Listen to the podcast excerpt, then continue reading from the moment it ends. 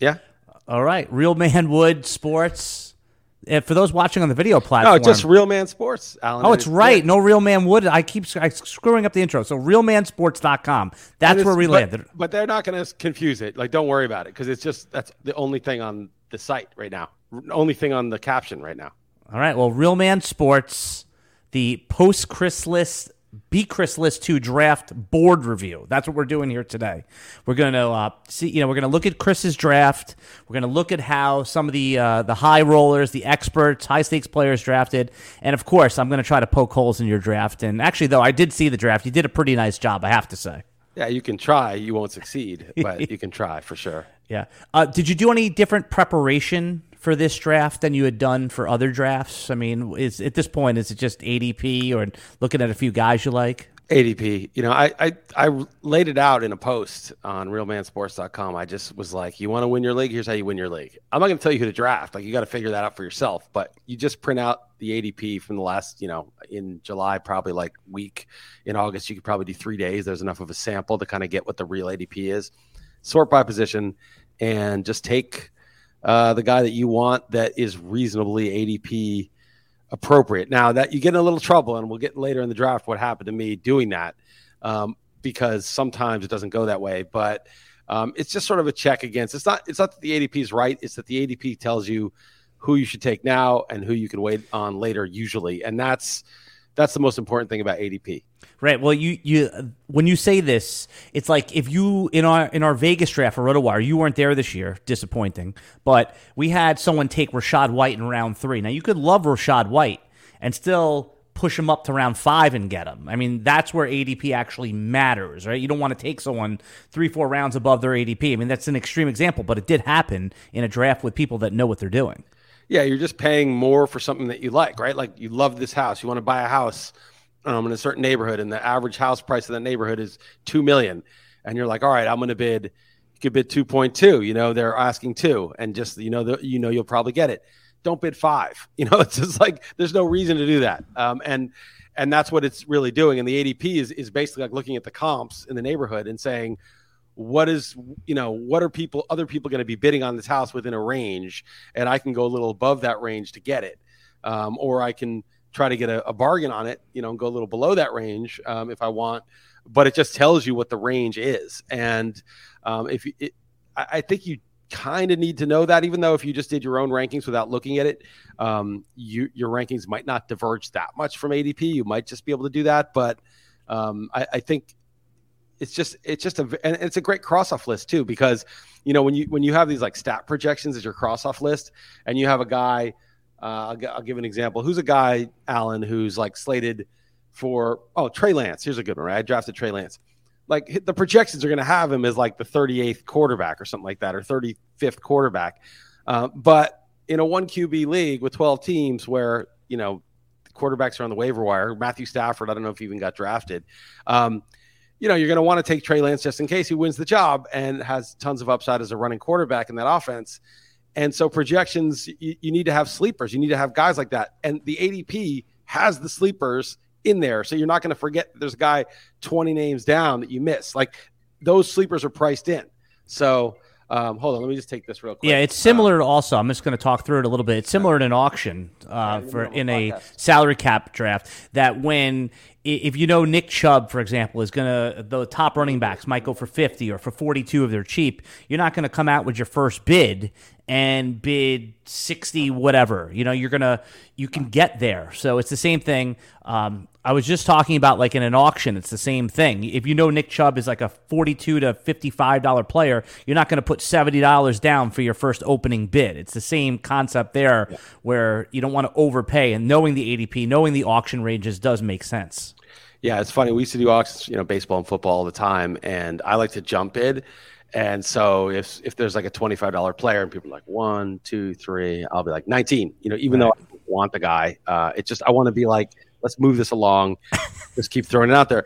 And there's a time I've at times like the guy's like a twenty-two dollars player, and I'll be like twenty-two, you know, thinking I'm just going to jump it up. And I'm like, uh-oh, I just jumped it up so that I might get him. And then like nobody says anything, and you're like, I didn't want this guy. It's not like a horrible price, right, but it's like D- Debo Samuel for twenty-two when he yeah, could have. Like, yeah, exactly. Uh, I didn't want that guy. So how about in the fir- just like in the first round of drafts before we take a look at your board in a moment. And by the way, anyone uh, that's following along or listening to the podcast, Chris is going to put the link for the draft board in the audio podcast as well. This way you can click on the board and follow along, or you can follow along at Real Man Sports. What, what about, like, for example, say I want Bijan Robinson. We've talked about him a lot, and and I and I have pick two, and his A D P is pick seven. There's zero chance he's coming back to me. Is that considered overpaying? Because I've had some people uh, in, like, you know, the comments of social media say, why the hell were you going to take Bijan at two when he's A D P seven? I, well, I know in my mind intuitively why well, I'm doing it, but how would you explain it? Well, there's two separate issues, right? Like the K D S uh, that the N F F C has, where you can choose your preference of where to pick. You, if you want Bijan, it's a it's a delicate balance, right? Like you want to definitely get him. I would make five or six. Well, that's what I'm doing, choice, right? right? That's what um, I wouldn't do eight where he goes or whatever, because you could easily get snaked. But five or six. But let's say I end up with two. Okay, well, let's say you just get your last choice and it's two, uh, or you're in a league where you don't get to set your choice. Um, of course you take him if that's the best. There's no argument. There is no argument. Well, I'll give the argument, but there's no good argument that says take a player you think is worse uh, because his A D P is higher. Like, like as long as the A D P is going to tell you, is he going to be back, right? Could he be back? Is there even a chance he'll be back? If the answer was zero, which is the case with Robinson there, um, and he's by far the guy that you like best, of course you take him. There's no, I don't see a good, arg- the only argument uh, against that is A D P knows better than you. The market is smarter than you. And then why not just, why have a pick at all? Why not just do it, just outsource the, your whole draft to A D P? Whoever's the highest available player, according to A D P, mixed with need, team need, um, just take that guy then. And that's okay. People do that. I don't think it's a, you know, a way to win um, high stakes leagues, but you know, you'll you'll certainly be above average if you do that, I think. Um, so you can yeah, there's this is the case, by the way, for early best ball. I know that you're in baseball mode when best ball kicks off. When uh, when I was doing my, I looked back my first couple best balls, which were like the week or two after the Super Bowl. I was getting Bijan Robinson in the middle of round three, and I got him in three drafts in a row. I mean, it just, you know, that's what happens. And then there'll be other situations where I took Ken Walker at pick twelve, and now he's a round six right. pick. So yeah. It does happen the other way as well. Let's take a look at the draft board for those watching on the video right now.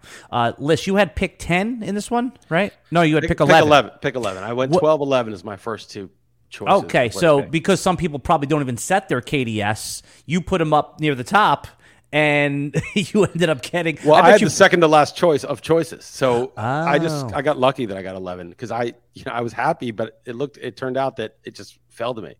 Right, but that's my point, is that seven people in most leagues or five people in, mo- in in some leagues don't even set K D S, so they're getting one, two, three, four, five, or right. you know somewhere near the top. And the fact that no one's picking eleven as their top choice in in some leagues. I mean, now if you talk about you know people that maybe have a lot of experience, they're definitely going to set their K D S. But I notice in like in the leagues where I'm running the Roto Wire Online Championship, the same thing. Like there'll be people that don't even set their K D S. Yeah, I, I've forgotten many times myself. Exactly. So, yeah.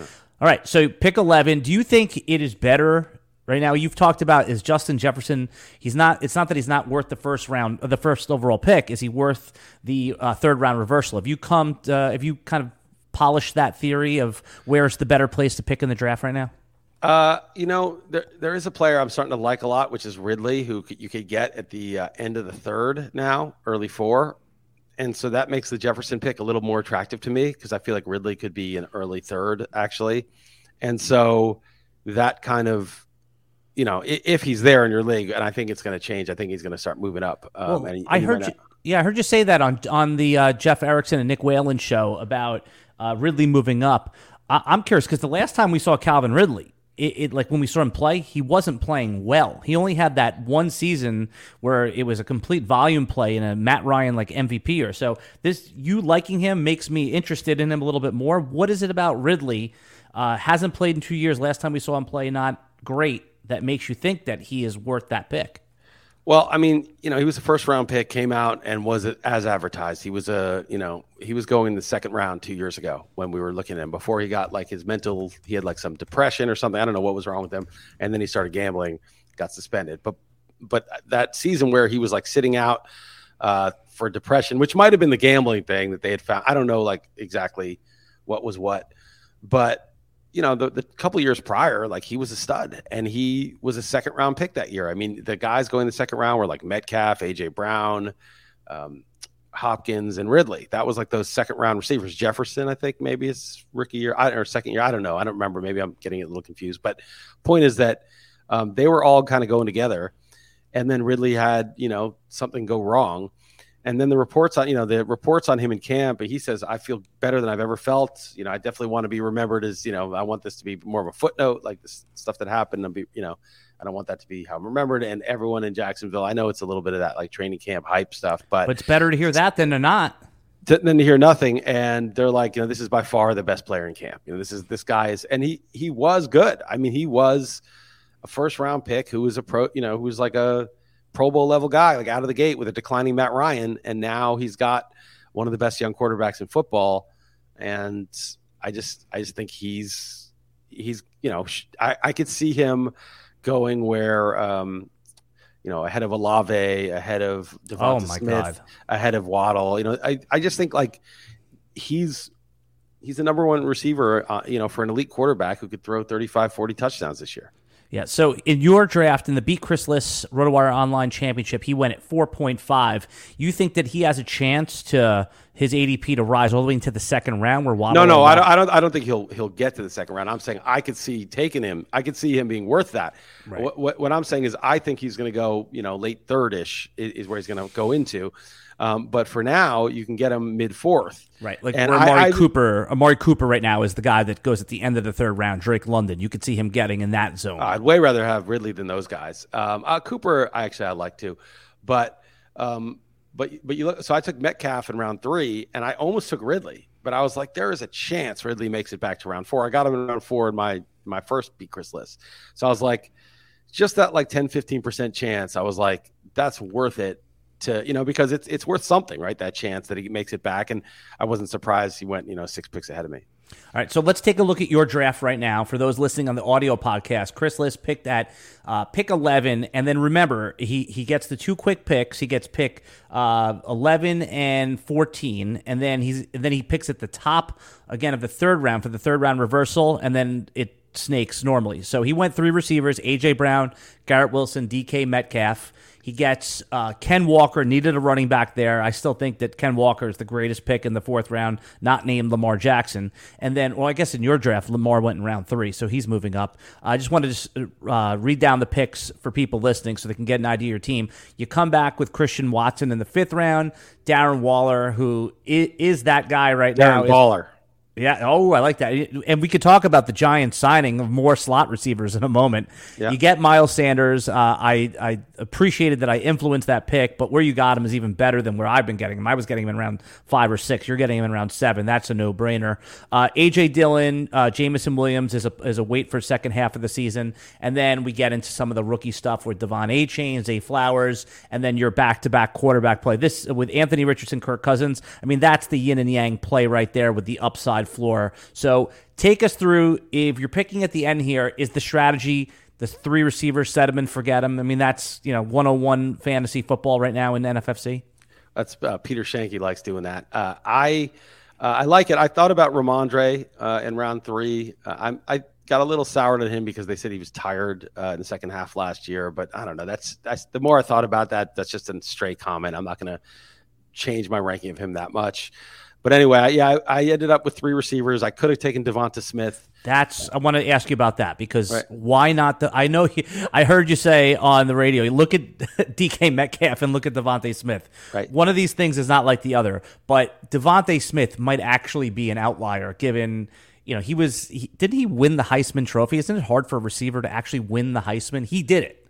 You know, I mean, he he actually was the best college pl- football player, and he's proven it twice in the N F L already. Yeah, I mean, he's good. And, you know, in a way, it maybe was the better pick because Metcalf is a ridiculous athlete and an average, maybe slightly above average football player, whereas Smith is a good athlete, but he's a very good football player. Mm, and I think, like, the latter is more valuable than the former. Like, I think foot, I used to just, you know, give me the fastest, biggest guy and, you know, he's going to develop. But I actually think now, you know, you can't coach size, strength, speed. But Um, but I think also like that football skill, route running, a feel, the sense of, you know, being a football player is more important maybe than being an athlete. Now, there's a certain floor of athleticism you have to have, but um, but but once you're above that floor, uh, then it's really about skill. And Smith is barely at the floor in terms of weight. I mean, you can't be six feet one seventy in the N F L, but um, but the skill is really high. So I, that could have been a mistake. I just, you know, Metcalf to me is just such a beast, and he's still just like twenty-five, twenty-six. He's not old. And, oh no, no, he's in the and, peak of his powers. And, and he would have gone where Smith went had you not had you taken Smith. So it's not right, like, yeah, it's like two picks difference. But and, and then the other thing is like Geno Smith. Last year, you know, I was taking Metcalf in the fourth, and we didn't know if Geno Smith if they had a quarterback basically. And now we know they have a quarterback, like a good enough quarterback to support good receivers. And so, um, you know, I don't know. It, it's a little bit splitting hairs. I, I wouldn't, you know, if I'd taken Smith, that's fine. I'm happy with Metcalf, but I can see the argument both ways. Well, the fact that you had A J. Brown, is that did that drive the decision at all? Or do you like having two receivers? This is like the Larry Fitzgerald, Aquan Bolden problem from a decade ago. Well, I mean, if I had taken Jalen Hurts instead of uh, Garrett Wilson, then I could have. But I, I didn't know that Smith would be there. Usually he's not there early third. He usually goes late second. So if I had A, known that, I could have just stacked Eagles, and that would be a pretty formidable stack, you know, and mm. you get and then I could have got Swift or whatever later, just for the running back pass catching or, or Goddard.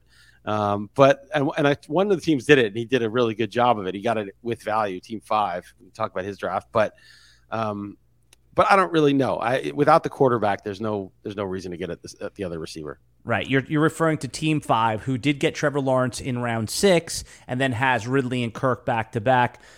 I guess in these type of contests where there's an overall component to it, it does make some sense, the stacking, but you know, I, I tend to think that forcing a stack sometimes is a little overrated. It's if the stack comes to you, right. that that's nice. Like, like if you can get the the only stacks that I would consider forcing would be if you could somehow get the Mahomes Kelce stack, almost impossible this year. And then if you're on the one two turn, if you really want to force the uh, Stephon Diggs, uh, Josh Allen stack, you're taking you know Josh Allen ahead of his A D P. That's another place where you could try to do it. Yeah, I mean it is true. Like in the N F L. F C, the playoffs are three week cumulative, right? And so like the Jaguars just go bananas for three weeks and score like thirty-five, thirty-eight, forty-two. And it's, you know, Trevor Lawrence driven. I mean, that dude's going to maybe win the whole thing if he makes the playoffs, but um, it, you know, and it's easier to get that than for me to have, you know, Garrett Wilson happens to have a big week, and so does A J. Brown, and so does D K. Metcalf. You know, it's, it's just more separate things have to click, but I agree. You don't you don't force it. You take it if it falls. I think what he did, Team Five did a good job, um, is that he didn't force it. Those those guys were at the proper A D P, and he just got very lucky that Lawrence fell to the sixth round, which he doesn't usually, and he was able to put it together. The more I look at this draft board, and I've looked at some other N F F C draft boards, as much as I do want to take Bijan Robinson, no matter where I land when I have my draft in a week or so, is that it's just so obvious that two of the first three picks should be receivers, because look at these running backs that you can get in round three to six. I mean, even four to six. You got Ken Walker, who could end up being the workhorse on a run-first team in round – was it round four? At the end of round four. Yeah. Is that – I mean, is as chalk and as boring as it sounds, is that really the answer this year? I mean, I don't know if it's the answer, and I took Bijan and Barkley with my first two picks in the other one. I still got Ridley – I still got Metcalf, Ridley, and Watson as my three receivers, so that was okay. But it was, it was, you know, it was dicey. But this was dicey too. I mean, if Walker got taken, and easily could have instead of Hopkins or Hawkinson, you know, who do I take there, right? Because um, I might take Christian Watson there. Joe Mixon would have been available to you. I could have taken Mixon. Uh, I could have had Walker and Mixon at four or five. I, you know, Mixon value's fine in the early five. I mean, there's, I'm not going to knock it. The pick, it's just. Those two thousand seventeen running backs, I feel like this is kind of when it's a year too late. You know, this is when they go down. And Mixon's, to me, you never know, right? I, I mean, I don't want to make a rule. I'll never take a guy who's that age, but he's exactly the kind of guy I get to see just dropping off a cliff. Like he was, he was good, not great. Um, he was, uh, he's just sort of a volume guy. He never really became the great pass catcher. People thought he was going to be a, a, a better pass catcher. Just I'm a little out on him. I, I you know, if I'm not taking him when, when I needed a running back in that fifth round, I'm pro- I guess you could say I'm out on him. Yeah, no, Mixon in the... I mean, he was going pick ten last year, or pick all the way through pick sixteen. Some people were pushing him up. I mean, now, I guess the case for is that the Bengals, even though they cut his salary down, they he's the only guy there. I mean, they have right. nobody behind him. The only threat behind him last year, Samaje Perine, is gone. They have a fifth-round rookie and a couple of late-round picks that have been there for like three, four years. So I have drafted zero Mixon, but I think it's also because I'm an early running back drafter. I'm trying to do the opposite. I'm trying to get Barkley Taylor as my start, or Bijan and, you know, and and Barkley, or who, however that falls. And then I'm in wide receiver territory by the time Mixon's available to me. Right. And and that, you know, and that's why this seems so easy. Like, look, the, Mixon's there, guys people like, and Mixon's on a good team, right? So he doesn't have to be that good. He just has to not fall off a cliff. Let's say he averages four yards a carry, four point one. He could still get fifteen touchdowns, right? I mean, he could still be um, a goal on, he could lead the league in touchdowns, right? Because of the team he's on. And, but when we say lack of competition, it's lack of established competition, right? Because nobody thought much of Perine before last year anyway. And th- there are guys that emerge, and you're like, oh, this rookie looks a lot more spry than Mixon. You know, we'll, we'll, you'll watch a game, and the backup will come in because somebody's going to come in. He's not going to get all the snaps. And you might be like, wow, this guy actually looks pretty good. That happens all the time, and it's not a guy you know who he is even. And so just because we don't know that name on the depth chart doesn't mean that there's any less competition this year than last year. Yeah, I mean, at one point, you remember Arian Foster was like an undrafted free agent that was R B three on his own team, and then ended up being the number one overall pick the following year. David Johnson, I mean, you can go yeah, on and on. Jamal about Charles, these. all these guys, you know, they emerged at some point, you know, and Jamal Charles, it's like Devon Achane. It's like, is he Jamal? Maybe he's Jamal Charles, you know, right. Maybe that's who he is. Probably not. But um, you just don't really um, – You don't really know. Uh, and, and I mean, there's the, the agnostic case for Mixon is like, well, look, we don't know. You're saying he's old, he's going to be bad, but that's just that's an assumption, right? Like if he's fine, uh, you know, a lot of the, the um, O G, like top guys in the N F F C, they just, they're just like straight by the book projections. Like some of them, they're just like, you know, Mixon, he's going to get two hundred fifty carries. He's going to get forty catches. He's going to get double digit touchdowns. Fifth round, you just pencil. It's not even a thought. It's not even a second thought. It's like, why would you take a guy slated for maybe volume who's never done it, um, like Kenneth Walker, over Mixon? They would think. A lot of people think that. Well, the reason, you know, I mean, yes, the O G guys from a decade or so ago, yes, but there's more and more Mike Davises that pop up, guys that are slated for volume and then just completely fail. But I guess Mixon has a little bit more of a resume than someone like those type of guys. Yeah, I mean, but he could turn into Mike Davis easily, right? I mean, he could just be like, he's twenty-eight or twenty-seven. He's, you know, been around. He's he's got more than a thousand career carries, and he's just not good. And some rookie with a little, you know, uh, a little more juice comes in and, and looks better. Uh, the reason I like Walker, by the way, and you know, they drafted Zach uh, Charbonnet. Charbonnet. Yeah. Um, Un- Charbonnet would have been much cooler than you drinking your Merlot during your. Uh... Your, I've, heard that, I've heard that joke, uh, yeah. Alan. Uh, yes, I was drinking uh, Italian wine. Uh, Heather didn't know what grape it was. I said, "What's?" The, I, I texted her. I said, "What's the grape?" Because I don't want to. I'm not drinking Merlot. But actually, Merlot isn't. You know that movie Sideways kind of right, right. shit on Merlot. But Merlot is not like bullshit wine. Heather's like she didn't. So I love Sideways. One of my favorite movies. But for Heather, it was like watching one of those football movies. Like, remember that uh, movie Silver Linings Playbook with Robert yes. De Niro and yes, and Bradley uh, Cooper. Bradley Cooper. Um, and what's her name? Um, and like they're, they have like some gambling scenes, like Robert De Niro's a bookie, and they were just so bad. Like the language was so full. It was so wrong. I couldn't enjoy it. I was like, this is bullshit. Like they should have paid me. And I'm not even like, you know, Mister Vegas, but I've done enough gambling.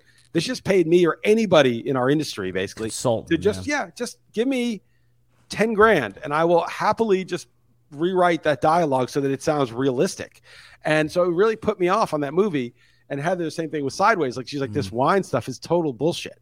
And so the Merlot is apparently it's, you know, there's good and bad. It's not like some fake. See, she's too wine. she's too in the trenches, so she knows that Merlot is good. But at the time that movie, and maybe even now, the perception is that Merlot is a crap. Is like you know, well, it sounds bridge, like you know, it sounds, what bridge and oh, tunnel I, people do. You know, yeah, that's, like oh, could I have a Merlot? You know, it's like it sounds like you're saying something. You know, but but I don't think I don't think it's good or not. It's just not the way they.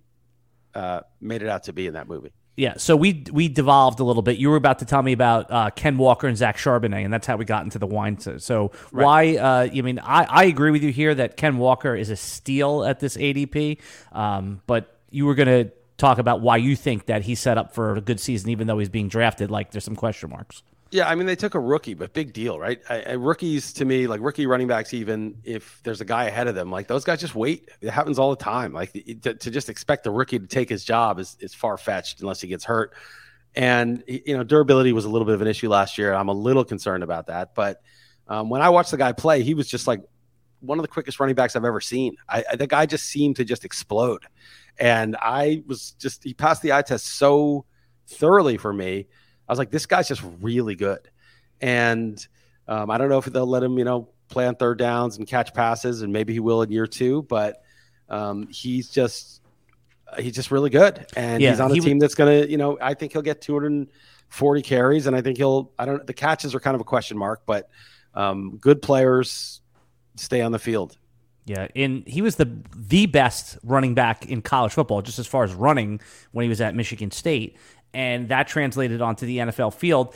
And you'd say the lack of pass catching, um, you know, a couple of the guys over at Roto Wire said it in co- that watch more college than I do, said the reason he didn't catch a lot of passes is because he didn't need to. They would just hand it to him and he can get six yards. Why right. do a little dump off pass to him? It wasn't that he couldn't catch, it's that it, it wasn't the need to do it. He had a ten-target game, I believe, um, or like an eight-catch game last year, if I look back at the game log. So it's not like he can't do it. Uh, but, yeah, it's if uh, – and also if Zach Charbonnet was drafted, drafted where Devon, Devon Achane was drafted in the third round, we wouldn't even be having this conversation, right? It's the fact that he was drafted in the second round that makes it a little scary, because that's real N F L draft capital. Yeah, but I mean, when you have a guy, I mean, Pete Carroll, the Seahawks, they're just one of those organizations that'll draft five running. I mean, they they don't they they spent a first round on Rashad Penny a few years ago. Like, they will pay up to draft running backs, and you can laugh at that, uh, although it's a successful franchise. But um, to me, that does it's not like. Um, some analytics guy went up and drafted a running back in the early second round, and you're like, uh oh, they got to use them. They got to get their money's worth now. The rookie contracts tick, you know, I don't think they really think like that over there. They're just like, he's a good player. We want him. We use this pick on him. I, a lot of the teams, I think they, I, it, it almost seems like they keep it simple. Like, if they think a player is a good football player, they'll take him, and they're not so, um, they don't seem to be so, well, this position's worth this and that position's worth that. You can't do, you know, it seems like they're, you could say they're simple-minded, but uh, whatever it is, I just don't think that them using that draft capital is uh, means that it's a fifty-fifty timeshare or anything like that. And you have to remember, when the games got really important near the end of the season, they lost Ken Walker, they lost their backup running back, they lost you know, they, Rashad Penny, they lost like Homer, D J Dowd, like they all went out for the count. They Pete Carroll had said in a couple of interviews, I'm never going to be in that position again. I'm going to backload this position so I have guys when I need them in December, and if someone can't do it, hey, I got another one there. It's the same. It, so it's it like you just said, it doesn't scare me that he took him, uh, Zach Charbonnet, in the second round, because they just needed depth. Rashad Penny's gone. They needed to backfill that backup running back spot. Yeah, and it, it's interesting also, like, you know, running back is the most fragile position, or at least one of them, and um, and the idea that, oh, don't draft a running back because uh, they break down.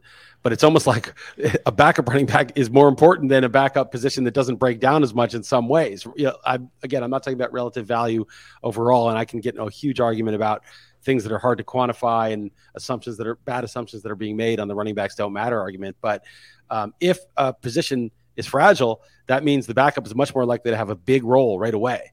So, it, you know, in that sense, it uh, it's not it's not that surprising either. I want to talk about quarterback strategy. I've heard you on a bunch of podcasts and a bunch of radio hits talking about, hey, what happened last year doesn't mean it's going to happen again this year.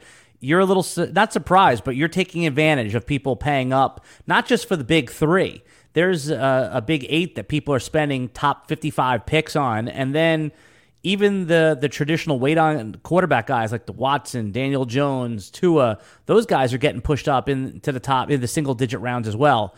Was your plan with Anthony Richardson upside, Kirk Cousins floor, was that the plan the whole time? Were you targeting Richardson? No. Um, if you see the live stream that I did on this draft when Daniel Jones went at pick one oh seven, I think, um, I was cursing a lot. Uh, he went, but he went on the other side of the draft. Like, you took Jameson Williams, right, in the same round. I didn't even. I didn't even think like when I took. I would have still taken Williams because I think he's got like massive second half upside, um, and I have all this. It's like perfect. He's the perfect guy for my team because I had four receivers in the first five picks, so I'm not thin there. I'm not like you know. I'm not like jonesing to get a receiver in if, you know, guys stay reasonably healthy. Um, and so like, but as the season goes on, there's a good chance I lose one of those guys. Right. And so um, it's just perfect for me. And I, and I wouldn't want to start him over them anyway, you know, the guys that I drafted. So um, the suspension is not a problem, but um, I would have drafted him anyway. And I have him higher on my uh, snarky one fifty than, than Jones, but I definitely wanted Jones. And on the way back, it would have been pick one nineteen. His, his A D P is one thirty-two. So I was like, okay, I'm going to take Jones at pick one nineteen. And some guy snipes me at one oh seven. And I was cursing a lot. But the truth is, just like your Bijan Robinson pick, if he doesn't take him at one oh seven or one ten, where he's picking one of those two picks, right, then um, he's not getting him, right? Because he's got to get back through me. And he, you know, I don't know if he watches, listens to podcasts. It's a Real Man sports dot com subscriber. I don't know, but it, I mean, it's very reasonable to think if he really likes Daniel Jones that he's not coming back. So that was a fine pick, but it shocked me because it was it was twenty-five spots ahead of A D P, and I was cursing a lot because I was I really think Daniel Jones is going to be a monster.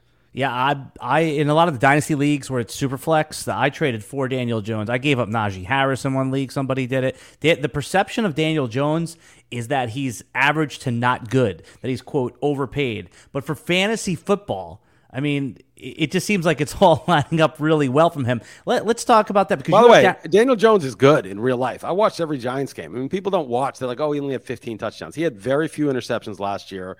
He was dealing with like arguably the worst receiving core in the last five years when everyone got hurt. I mean, he had Isaiah Hodgins was, was by uh, Hodgins, Hodgins, Hodgins.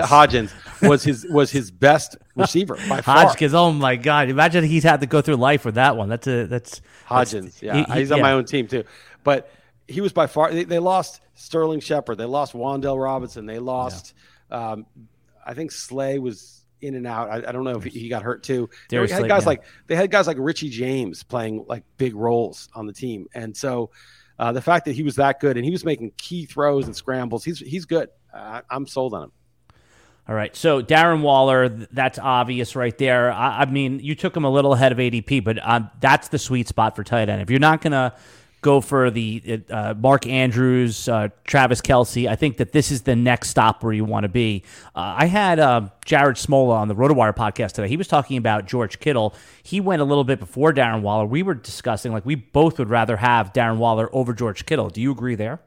I took Kittle in my other draft. Uh, I, I think it's close. I think Kittle, I had him, he almost, you know, if I hadn't, if I'd listened to you and, and played Daniel Jones in that playoff, I would have won seven grand. It was because Kittle went crazy in the fantasy playoffs. Um, with, with when Purdy took over, he went crazy.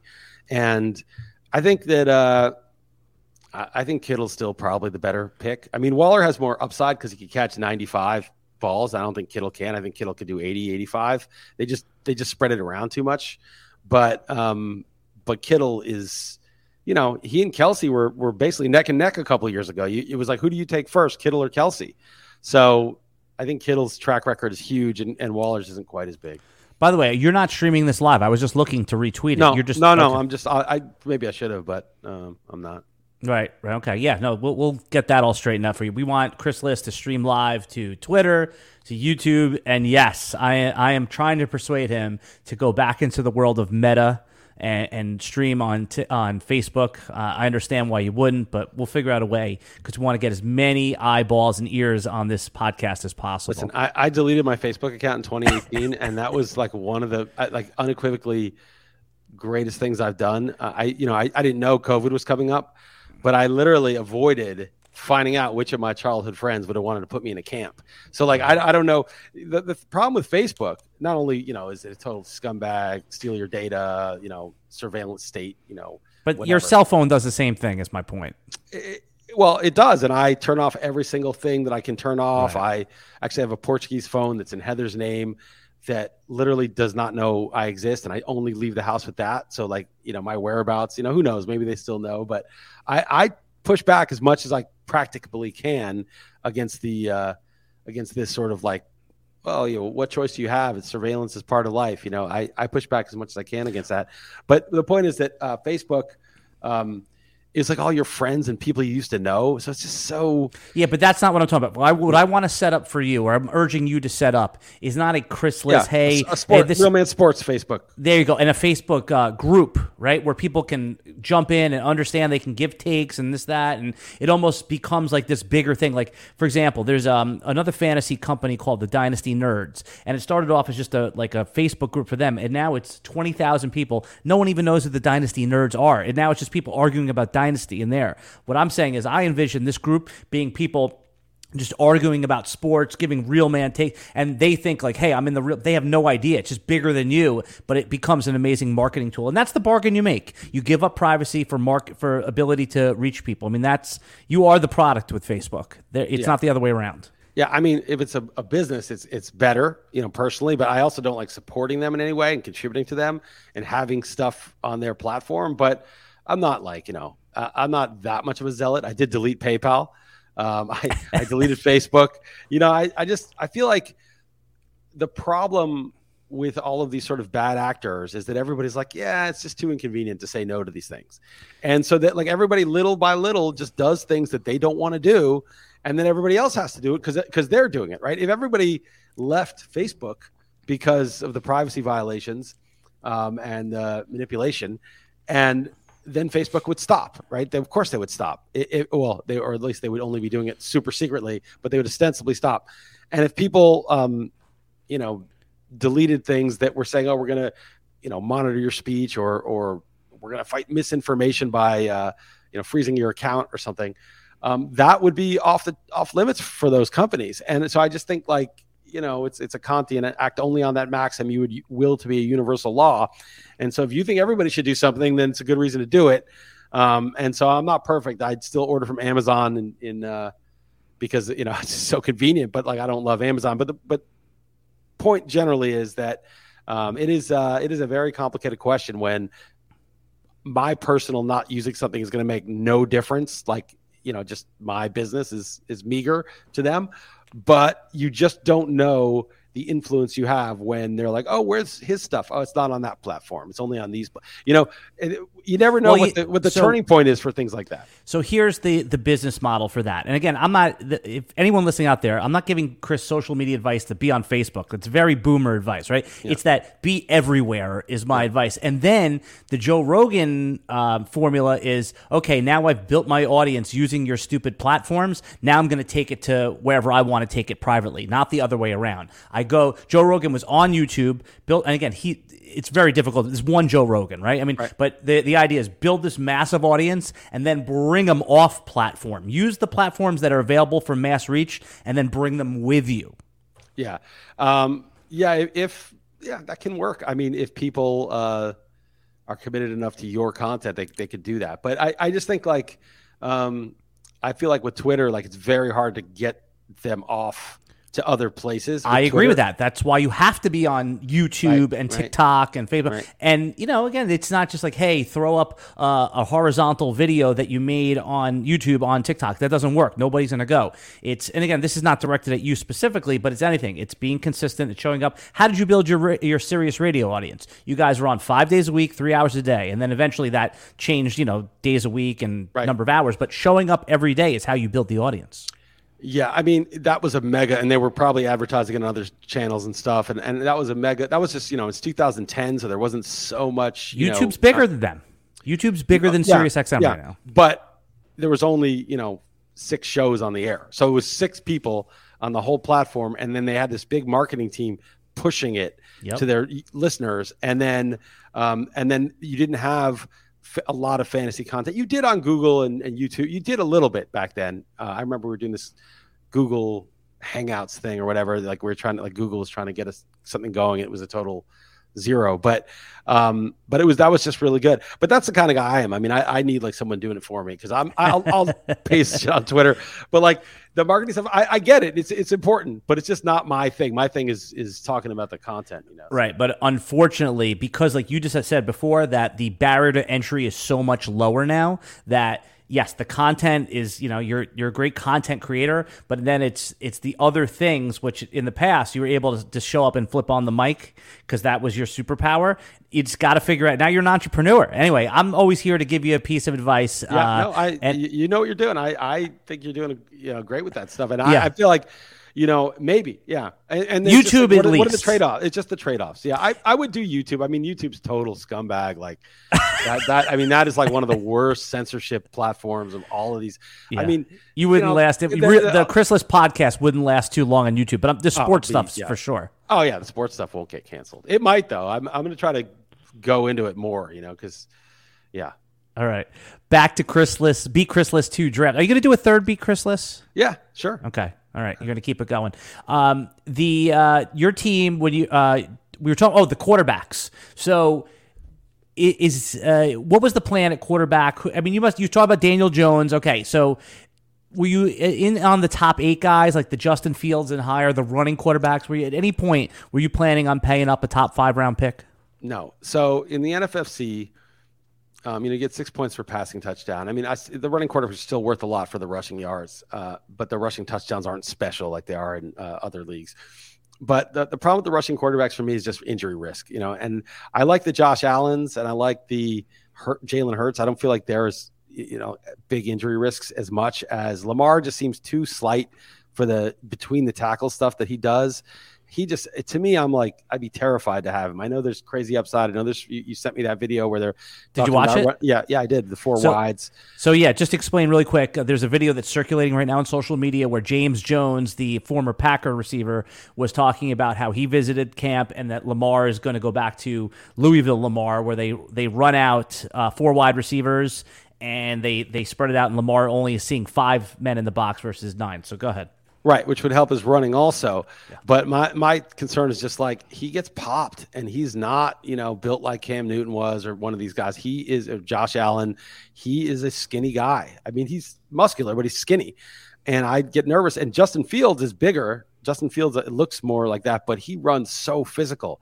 He's like Marion the Barbarian, you know. He's just like crashing through people. And he takes a lot of huge hits.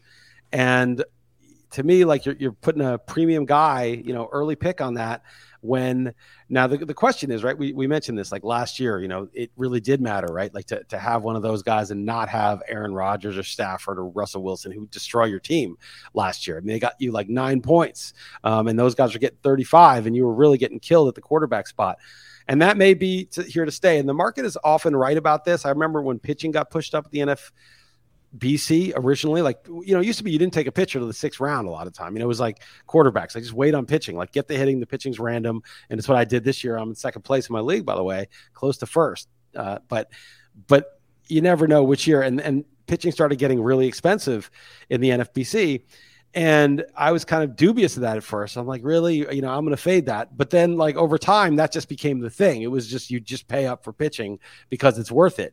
And then, and you, you know, individually like this year, fade that now and then, but the, the consensus, the normal draft had pitchers early. And, you know, w- it was just the conventional wisdom. The obvious thing to do was wait on quarterback. Everybody did it.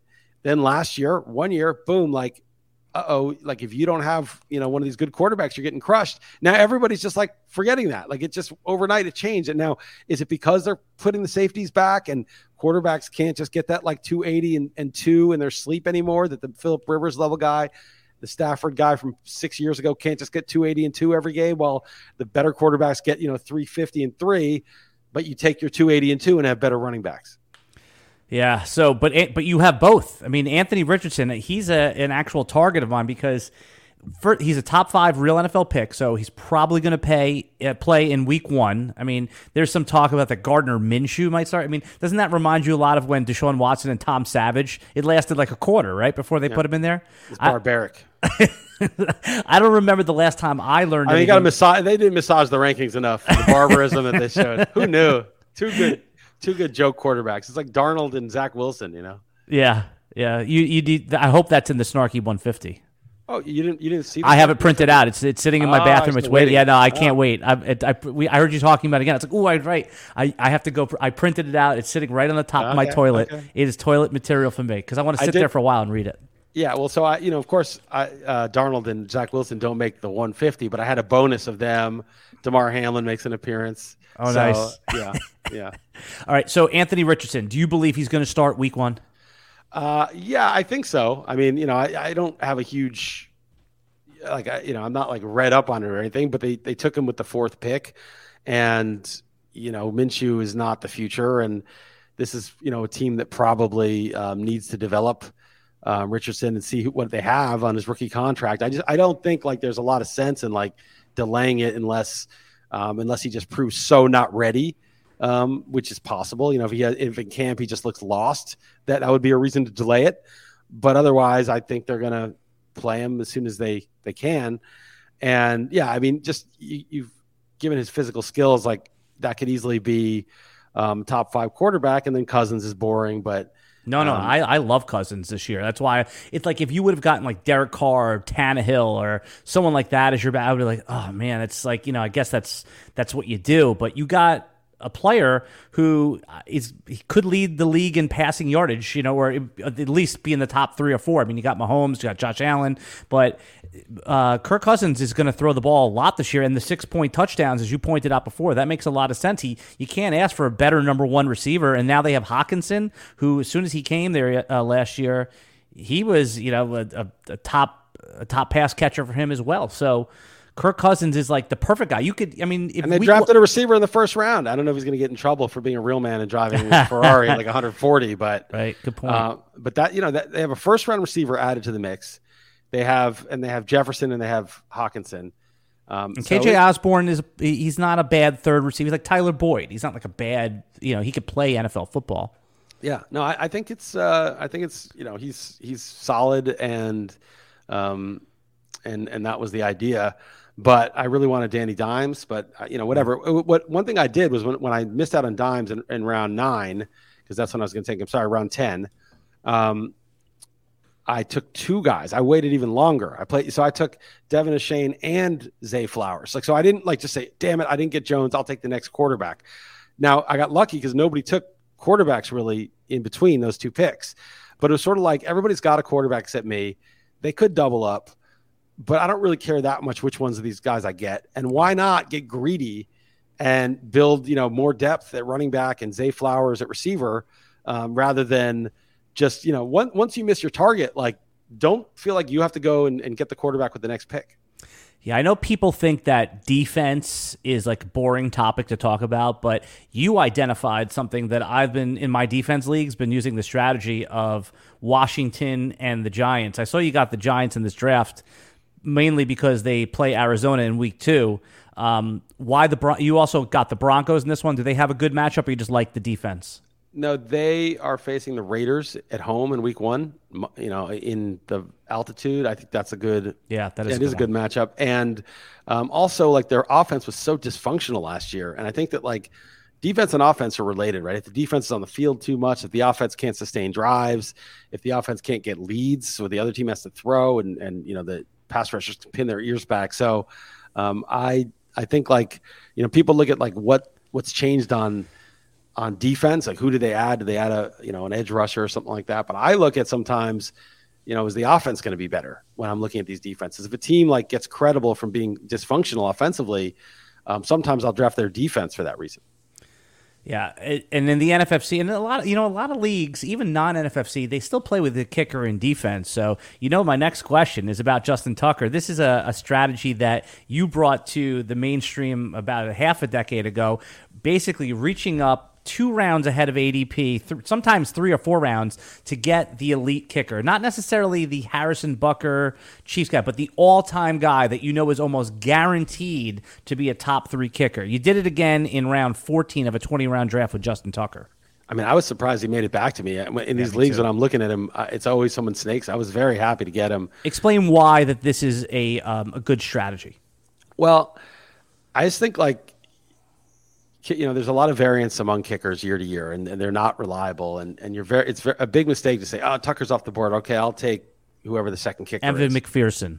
Right, McPherson, say, right? Like, there's no real indication that he's going to be that guy. Now, he's on a good team, and um, he could be good, and he has a big leg. But, um, but Tucker, you know, there's just a very good chance that he's going to be, as you said, a top three, top five kicker. And I remember, uh, you know, there's been studies saying the kicking kicker scoring in fantasy is totally like uncorrelated year to year. And I used to bet uh, Peter Shankey and Ken Kreitz every year. I'd be like, okay, I'll bet you that Tucker, you know, I mean, obviously he should Stephen be. Stephen Gostkowski back then, right, was the reliable guy, or yeah, Terry. I mean, yeah, I mean, they were okay, but they, year to year, their fantasy uh, scoring fluctuated a lot. And I would bet those guys a couple of years, like, let's make a bet then if you think kicker scoring is – you looked at the studies. Studies show. Okay, studies show on average this is the case, right? But they don't show for the greatest of all time that this is the case. And after a couple of years of them paying me, they didn't want to do that bet anymore. They'd be like a top seven kicker.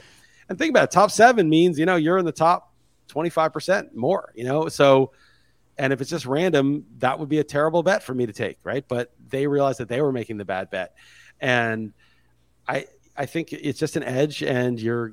It's nice not to have to, you know, constantly worry about it. And his bye is in week thirteen, and all. That's the answer right there. Yep. It's not only is Tucker a lock if he stays healthy to be a top five kicker, it's that the bye is late by week thirteen. You don't. It's nothing. I mean, in the N F F C you have ten bench spots, but in a home league where you have five or six bench spots, right. Sometimes four. You don't, you're going to have to drop your kicker. And if he's had a week four bye, you're still in the mix here, or week six bye, whatever. Now you'll know by week thirteen if you're in it or not. Yeah, I mean, in a league with small benches, um, you might get a, a situation where you might have to cut Tucker, um, but probably not. not. As you get later in the year, um, you can narrow it down. Right, early in the year, you need those sleepers. You need to make sure that backup running back, that um, that rookie wide receiver, second-year wide receiver that may get more work uh, is on your roster. But as you get later in the year, you kind of know that that guy didn't pan out, and you can have a narrow, you know, you kind of shorten the rotation a little bit. Whereas early in the year, it's like, I don't want to drop, um, you know, Jeff Wilson right away, or I don't want to drop Zay Flowers if he's not good for two weeks. You know, I, I want to keep him there. But if in week ten, Zay Flowers still, that's kind of a bad example, actually, because the first round pick. So like real life N F L. Pick, Achane so, is a good example, I think. Yeah, Achane's a good one, right? You, you, you'll get a sense probably of how they're using him, or, and, whether or not um, if he's game day inactive for three of the first five weeks, you know, it's like, right. what, what are you even going to bother for? Um, but so, you, so the plan was uh, round fourteen, right? I, I was reaching up in rank, round thirteen or twelve. I guess those are eighteen round drafts, but um, you're going to drop most of those guys that you get in round fourteen anyway. I mean, look who went after him, right? I mean, you got Curtis Samuel, Zamir White, Kareem Hunt, Cole Kmet. It's basically. Uh, dart throws anyway. So you're never going to drop Justin Tucker with a week there. Even if he has two six-point weeks, you're, you're plugging him in there. You know the fourteen-point weeks are coming. Yeah, I mean, unless, you know, you never know. He's a human. You know, he could uh, have a drug problem or something. But if he's himself, um, there's, yeah, of course. All right. The end game, I saw you took Clyde Edwards-Helaire. I was glad because in my best ball stuff, he's he's basically been on every one of my teams. I looked at my ownership percentages, and it's a lot of Clyde Edwards-Helaire at the top there. Uh, it, it's basically gone too far that he's available this late. There was news that Isaiah Pacheco uh, was having some health issues, and then you know quickly dismissed that he'll be ready for week one. But former first-round pick, you have Jerick McKinnon there, you have uh, Isaiah Pacheco probably slated to start ahead of him. This is a contract year for C E H. You like him on the back of your roster, I'm assuming here.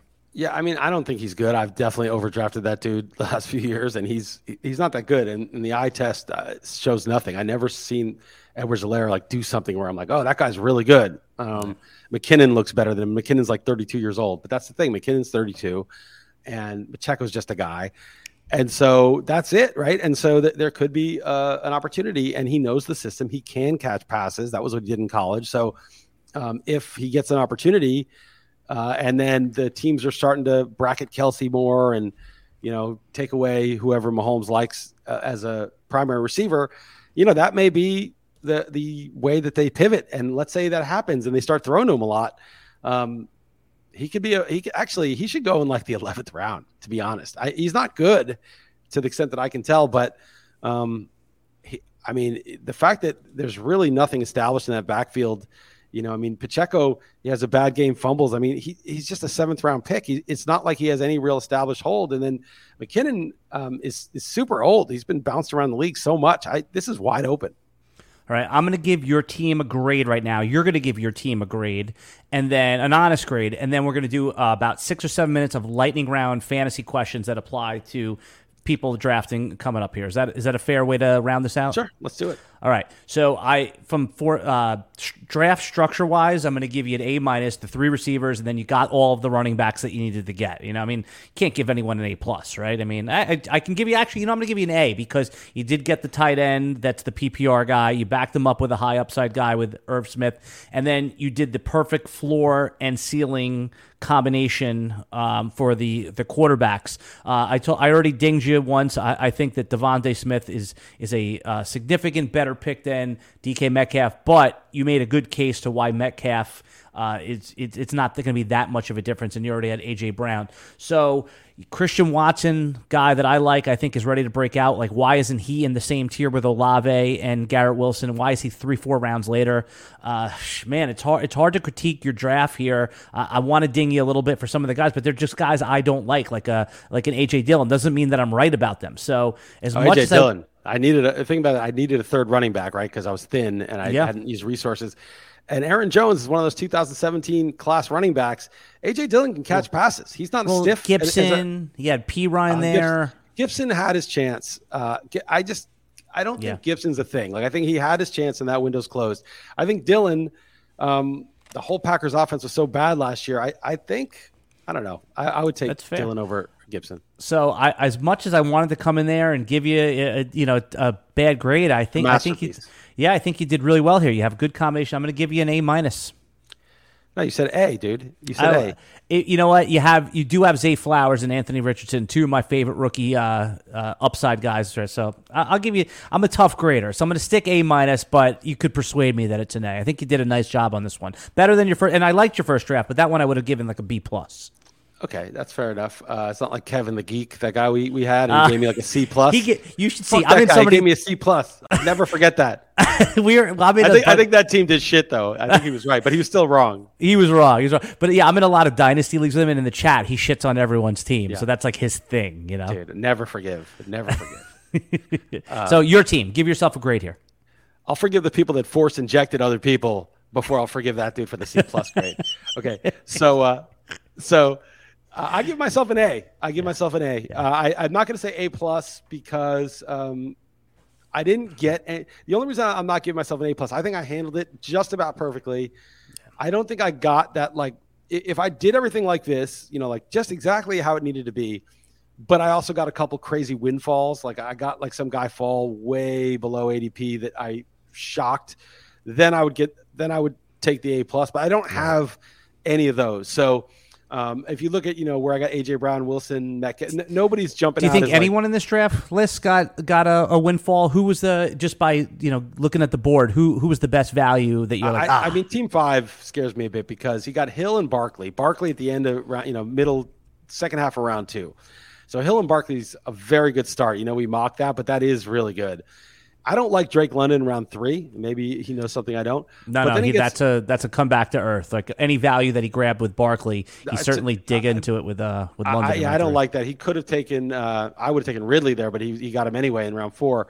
Um, or he could have taken Rhamondre there. That would have been sick if he took Rhamondre. Even there. Etienne or, or Najee, I would have been yeah. happier. Yeah. Or Cooper, you know there. Um, but anyway, that was the one negative. But then he gets Ridley in mid four, which is solid. Kirk in five, and then he gets Lawrence in six, which is late for him. And so you get this very good stack with um, Hill and Barkley, you know, outside the stack. And then he gets Kyle Pitts, and, you know, he yeah. gets a tight end. Um, and then he gets Ingram to complete the stack two rounds later. So uh, I, I really liked his uh, – I, I really liked what he did. I, I the London pick is a little head scratcher, but who knows? Maybe he knows something I don't. Well, he was maybe stacking uh, Atlanta here too because he has Pitts in London. But why would you stack a running back tight end? I mean, running back, wide receiver.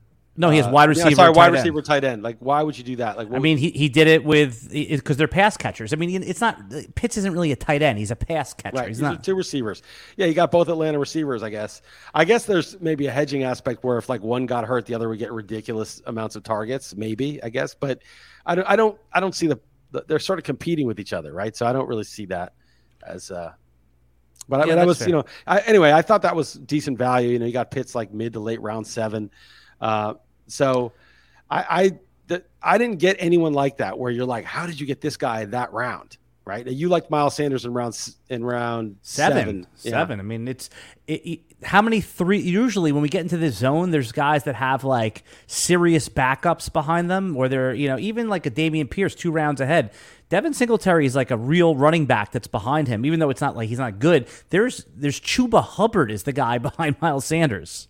Yeah, that's true. And he got paid too. You know, he got paid. Backs. And the, there's like video emerging of them saying, we want to get you back to your pass catching roots. And he's good. He's not old. He's twenty-six years old. It's low Miles. Yeah. You know, despite the name. Very good. Yeah. No, Very I good. mean, it's true. But, but, and then, yeah, it's a good situation. Uh, we'll see. He, he was kind of had durability issues before. Yeah, and he's running I mean, behind a much seven. worse offensive line. But yeah, I, I like it around seven. I said, I'm going to, it's a blame Keselowski pick because I didn't even thought about him until you made the case for him. But if I'm looking at those running backs, he was the one I wanted most. And, um, and, and that, you know, after getting four receivers in the first five picks to have Walker and Sanders, and I like A J. Dillon. I think A J. Dillon's actually good. And there's a chance that he's the guy, like that Aaron Jones, that, that, you know, that it's over for Aaron Jones. He took a step. A J. Dillon just took a step backwards last year. He didn't look as good to me, but we're, again, you were paying around four or five pick lit, and this year it's around eight. So yeah. All of that, that problem is squeezed out of it. All right, a couple other lightning round stuff that I want to ask you about. I know we're going a, a little bit long. This is going to be a short one, right? You said yeah. it. Like- well, this one, you know, I don't care how long this one goes. It's not like a. No, I'm, I'm mocking your the beginning of the Chris List podcast. Yes, yes everything's right. going to be a short one. And then I look, it's thirty-nine minutes. I was like, a short one means like fifteen minutes, you know? So, right. Yeah, but anyway, now I guess it's just part of the intro at this point. Uh, DeAndre Hopkins. I, I it seems like I, I thought that I, this was going to be a chalk take that the runway's clear for eight to ten targets a game. It seems that people are down on the landing spot. I love it for DeAndre Hopkins. I am sort of out on him. I, you're right. He could get, easily get one hundred catches. He's just at that age where they drop off a cliff. He's trying to get into a new system. No offseason with them. He just signed, and he's been banged up a bunch last, you know, couple years, and we had the suspension uh, last year, but he, when he came back he was fine. Yeah, I don't know. I just he's also the little really little guys to me age well usually because they're it's easier to be in shape when you're five ten, one eighty-five than when you're like six one, two fifteen, two ten. You just got a little more, it's just harder, take more hits, you're bigger target. He's never fast. He was still a, he was a great football player. He's one of those guys that had great football skill. Um, I could I could see him having another good year, and I could see him falling off a cliff. So I I'm kind of out. Yeah, I mean, fourth round seems very fair to me. Um, eight targets a game gets him to around one hundred fifty something targets. You could argue the quality of those. It's Ryan Tannehill, but Ryan Tannehill's fighting for his career at this point. He's going to want to throw the football to someone that is reliable, and there's no one that's been more reliable. They always you always hear DeAndre Hopkins. They talk about him as the best hands, the best catcher of the football in the N F L. Yeah, he runs routes. He knows he knows how to play. He knows how to, you know, set up the defense. He's he's a very he's very good at football. Um, yeah. But it just, you know, there's I, I guess with all those guys that are on that age cusp, it's just a risk. There's like a probably a twenty-five percent chance that that he's just done age wise. Like he's just I mean, too far. Keenan Allen is the same age. Oh, I don't take Keenan Allen, and I, right. I haven't taken him for like half a decade. And I've, been bur- I mean, it's not like Keenan Allen ever won anyone a league. Like Keenan Allen's like, it's like a really good pick. It's just not. It's not. He's never like pulled that Michael Thomas season or whatever. Like where where he's like, oh, that sort of short pass pa- catching guy who won you a whole league. He's always expensive. He always earns his value. Right. Um, but he. He's eight for eighty in, in the bank every week. He's sixteen fantasy points. He's fourteen. And then uh, if he scores a touchdown, he's twenty-two. I, I, I only time I've drafted Keenan Allen is when he's gotten hurt. And the only times I don't draft him is when he, he finishes like wide receiver eight on the year. Yeah. No, I mean, you know, you can't argue with the track record. I've been wrong to avoid him in the past. But every year, you're more, you're more likely to be right. So that, I kind of put those guys in this similar bu- bucket. If but, you... but Allen has familiarity with the quarterback, and, and Hopkins is going to a new place. Yeah, but sometimes I mean, I, I that does there is merit to that, but usually it's like the the guy who is not the alpha wide receiver that now becomes like the Corey Davis going from the right. main guy on Tennessee to the Jets. That's bad. But when it's a true alpha like uh, DeAndre Hopkins, sometimes sometimes it doesn't matter as much. You know, they have that much more experience. But who knows? I, listen, his A D P is fair. It's the end of the fourth round. It might seem. I mean, how far would he have to fall for you to be interested? The sixth round? Is that where? Yeah, I mean, sure, uh, fifth, sixth. I mean, I, it's one of those guys, and this is where A D P, I kind of use it as a crutch, and maybe this is bad. I just sort of like, if you were way below A D P and I was, you know, was my, my pick was coming up, I'd be like, wow, Hopkins has really fallen. Maybe I'll take him here. It was like this year, I drafted Jacob deGrom. I didn't really want to have Jacob deGrom, but I think I got him in almost the mid pick in like the fifth round of, of my or fourth or fifth round. He was going in the second round in some drafts. I was like, all right, I'll take deGrom. Of course, he's out for the year, but it's just one of those things where you don't take them unless you get just an offer you can't refuse, I guess. Yeah.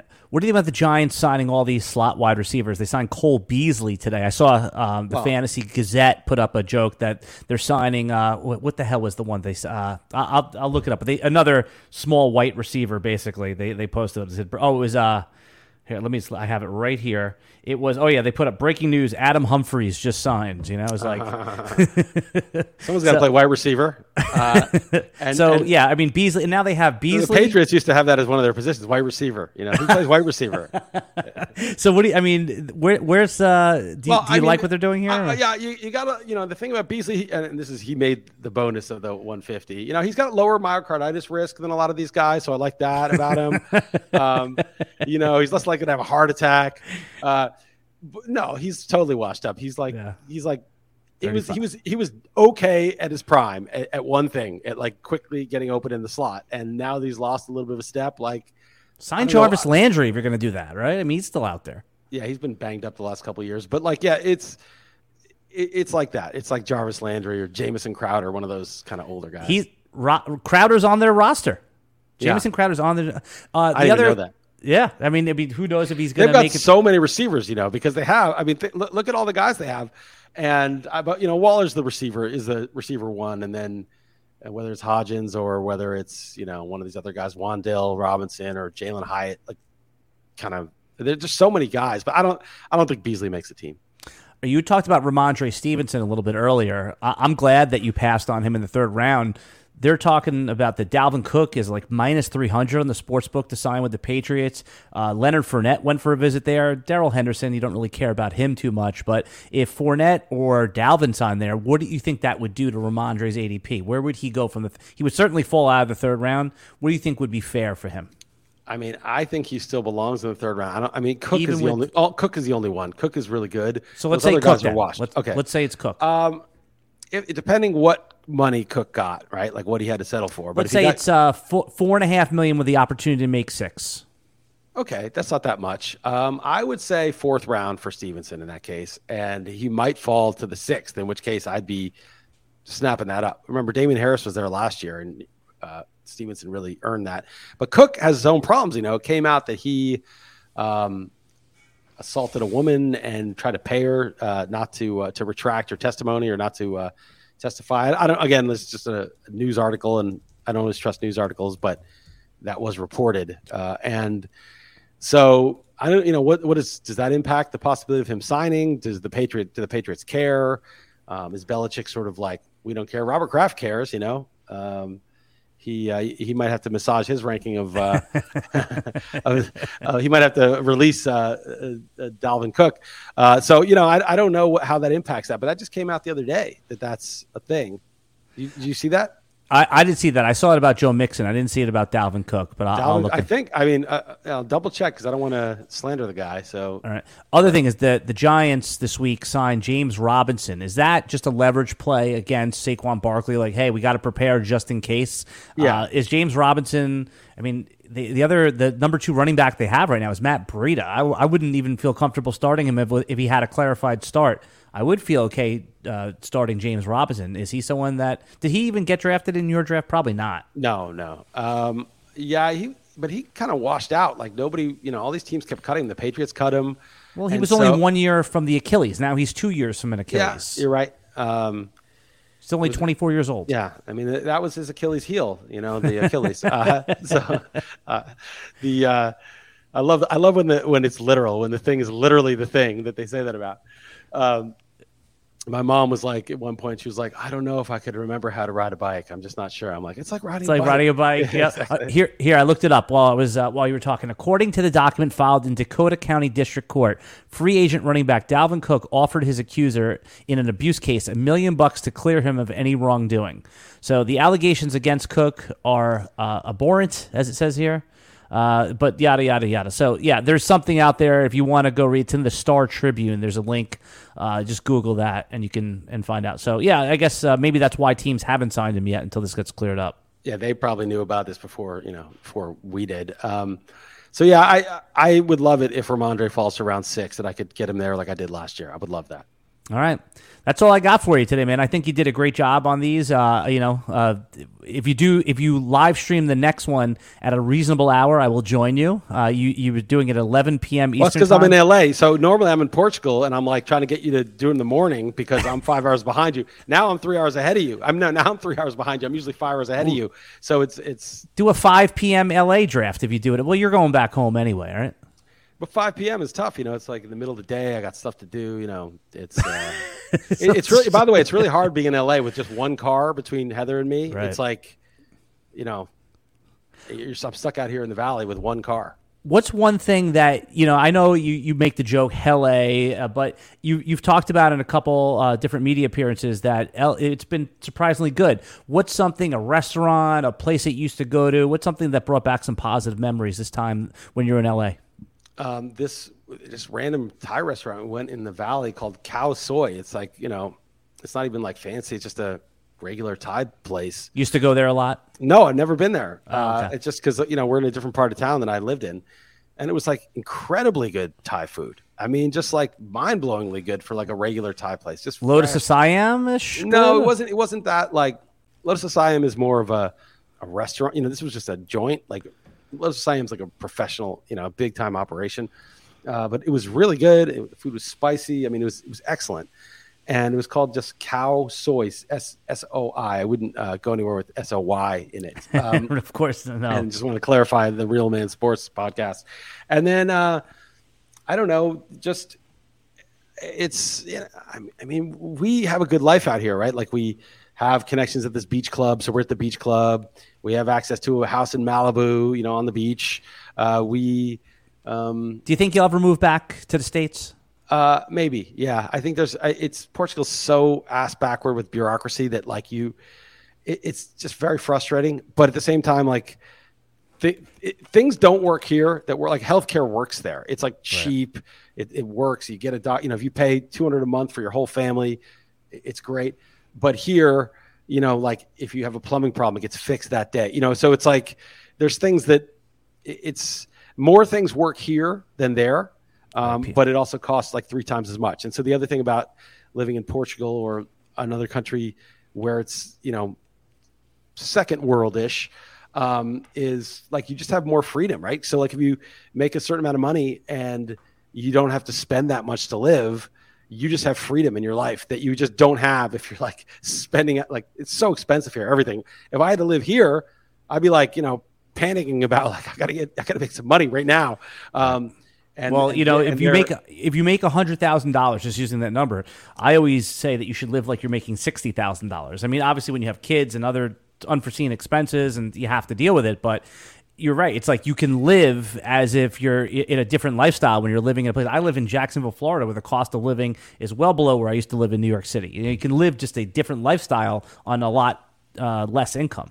Yeah, it gives you freedom, right? Because now you're free. You're not as like worried about everything, and and you can do things you want. Um, and so um, you can work in fantasy sports, and and no, but it's true. And and so that that's just such a huge thing is that like.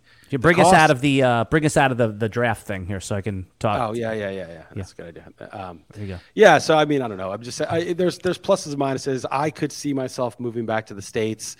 It wouldn't it wouldn't be L A. Um, it would Where would it be? be? It wouldn't be New York. I don't know. That's the problem. I, I don't know. We've we've talked about, you know, Colorado and places like that. I, but I knew you were going to say that. I had yeah, a feeling. But, but even then, there's the, these towns. There's like charming towns, but they're like. So small, you get so bored. We went to Denver. Denver's okay. Boulder, you can't live there. I mean, I shouldn't say that because uh, I know people who listen to this, but it's too boring. I, I mean, it's all these outdoor, these uptight so you, outdoor people. It's like these super outdoorsy people who are sort of uptight at the same time. It's weird. So would it, there be like a town, like a, a city in Texas? Like it has to be an urban city with. Maybe. I I don't know. You know, Florida, Texas. I don't know. I, I would consider those places. Florida's hot. Texas is hot. You know, in the summer, like you have to get out probably, you know, and, um, I, you know, we, I don't know. I don't know. I, but I, the state's still, in my opinion, like the best found, found axiomatically, like the axioms for the U S, even though the government, and this is my other podcast, but is running roughshod over some of these axioms that make it like a great place.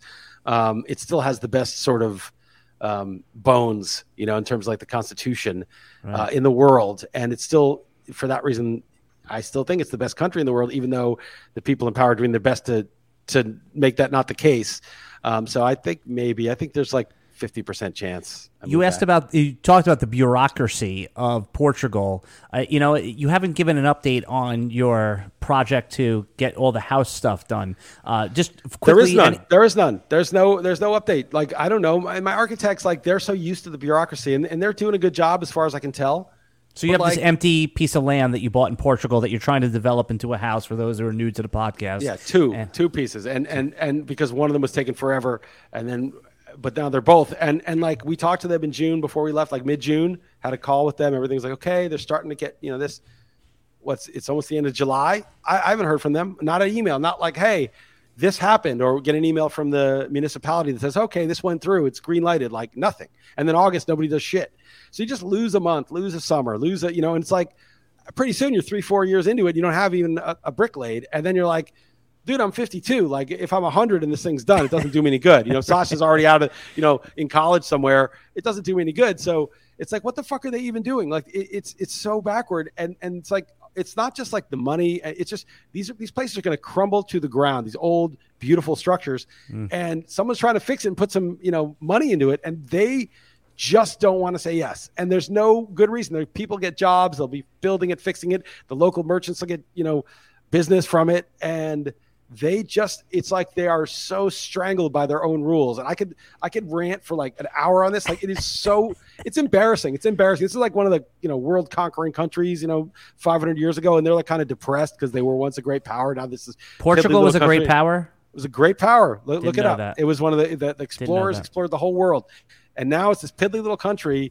And the reason is they all just it's just like it's all these rules. Everything's rule driven. Imagine like the guy you work with who like everything's got to be by the rules and and you have to do everything this way. And and they're just always, you know, compliance, compliance, compliance. That's Portugal. It's just like it, yeah. it, they're strangling the country. If I were a young person growing up in Portugal I, and I was ambitious, smart, I would get the fuck out. And they do. They leave. A lot of them do leave, actually. Yeah. It's funny you say that. When I was uh, when I first moved down to Florida, I was selling apartments. Right? I just like wanted to do something in sales. And they said, oh, you can't do this, this rule, that rule. I broke every rule, but I was selling places, right? You can't bring a, someone into a ru- uh, to an apartment that has construction going on. They want to see it. I'm bringing them into the rule. But you're right. The person that, that instituted all these rules and regulations, nothing ever got done. No apartments got sold until they went home and we were able to do to break the rules that needed to be broken. Imagine a whole country that with these giant bureaucracies that that's like how they get paid. The only way they get paid is by doing these jobs. And it's the best jobs. They're the government jobs.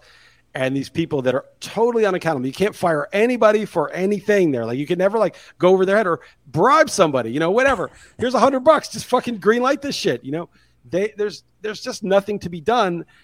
It's like a communist country. And if you know somebody, right, if I knew like the boss of the boss of the boss and I was friends, I could, you know, I'm a big developer. I'm putting, I could probably get something green lighted quickly, but it's, it's like communist Russia or something. I mean, it's really, Um, it's a beautiful country. The regular people are very nice. The weather's great. It's on the ocean. It's just chill. Um, it's safe. Um, there's a lot of great things about it. Like healthcare is good. The food's okay. L A destroys it. I've gained yeah. five pounds in L A because the food's so good. But um, but they are just so fucked up. And I and I'm just like, you know, I, I my patience. I'm kind of like, well. We'll see how this goes. But like at some point, I, like out of spite, I'm just going to leave. I'm just going to be like, now the only reason we really can't leave yet is because Sasha's got school and friends and stuff. And, you know, we're not going to, although she would rather be in L A, to be honest. She knows but, the difference. Like she knows the, like, oh dude, her life here is a paradise. I mean, she doesn't even right. have to go to school. She sleeps in, goes to the beach club, goes to the beach, sees her cousins, plays basketball in basketball camp. Like she's just living in paradise here. Which, you know, in, in Lisbon, set the alarm, go to school, you know, yeah, but she would have to go to school if she was here. And, and right. Where, it would be worse, but she doesn't, but it just, she never dealt with that here. So she just associates this with like this vacation. Yeah. It's like a vacation for her. So I, I think she would miss it a little, but you know, the, the food here, L A is the best ethnic food, the best. And just like, if you're gluten free and you need like, you go to Whole Foods, it's like gluten free beer, like these, like, you know, those like vodka drink, you know, those, those things, it's like a yeah. hundred different things you could drink and stock your fridge with all the shit. Good apple cider, like dry cider, you know, and you got all that booze and you're buying like beef jerky. You can't get like grass-fed, grass-finished beef jerky. Like packs remember that beef jerky that I gave you in you Vegas? T- it was yeah, good, yeah. Yeah, yeah. yeah well, I, the- I just buy giant amounts of that, and then like just all the products here, you know, it's like you, you can't you can't get that shit in Portugal. All right, last uh, football question, then we'll okay. we'll sign off. Is that did you buy a Survivor ticket for Circa? Did you get no, someone? Fuck. I, I you know I emailed uh, Tony my contact who's the proxy. You got to sign up with her in person, but you know Tony I was, of course I filmed you in the legendary video. Tony's one of the few people who have been in a Real Man Sports video, uh, and uh so she uh she's like, sorry, you gotta you gotta sign up in person. And so um it's, and by the way, she's not lying, which I know you didn't think she would, but it says right on, I read their rules the other day. Yeah, no, no, it says, they're good. They're, yeah. That's a well-run. Uh, yeah, it says sign up sign up in person, and then you can work it remote. So, um, all right, so you're, are, do you have plans to get a proxy? Don't you? Isn't Ted Bell out in Vegas? Didn't no, you... but it, it's he would have to split it with me. Like, he he can't sign up for me, right? So, uh, like, he'd have to split it with me, and then you're like, well, you got a million dollars in line. You know, who he likes one team. It's just, it, it is a bit of a headache. I mean, Dalton and I pulled it off that year. But it is a very dicey kind of thing. Yeah, that's um, why I don't like to do fantasy teams. I don't like to manage a team with someone. I've had people ask me all the time, hey, you want to do a team together? I'm like, no. You know, I mean, I yeah. want. I like what you did with people doing the waiver wire. Running I think, it, yeah. Yeah. I think that could be a business. We were talking about monetization before before the, the lights went on. Maybe that's a business in itself, but you want to be on the other side of that. You want to be in right, the drafting w- business. Yeah, I, I'm the guy. Yeah, I'm the G M. You know, you're the manager, the you're part. the coach. You know, and, and yeah, that's the fun part. That's, but I, I want to. But some people like it. You know, and and I think Dusty Wagner. I mean, I've got four guys. They're all doing well, but Dusty, everything's in the top half. Actually, one yeah. of them's in, you know in, in seventh place out of twelve, but. Dusty's in second. We're three points out of first, and I gave him a great hitting team and a very sketchy pitching team, and he is cobbled together, and he's like starting to tank saves a bit because he's seeing that we can. And you know, it's amazing. It's all the fun and none of the work. And um, but some people, like, they're doing a bunch of leagues anyway. They're already doing all the work for their other leagues, and they're happy to do it. And and I'm never again, never going back.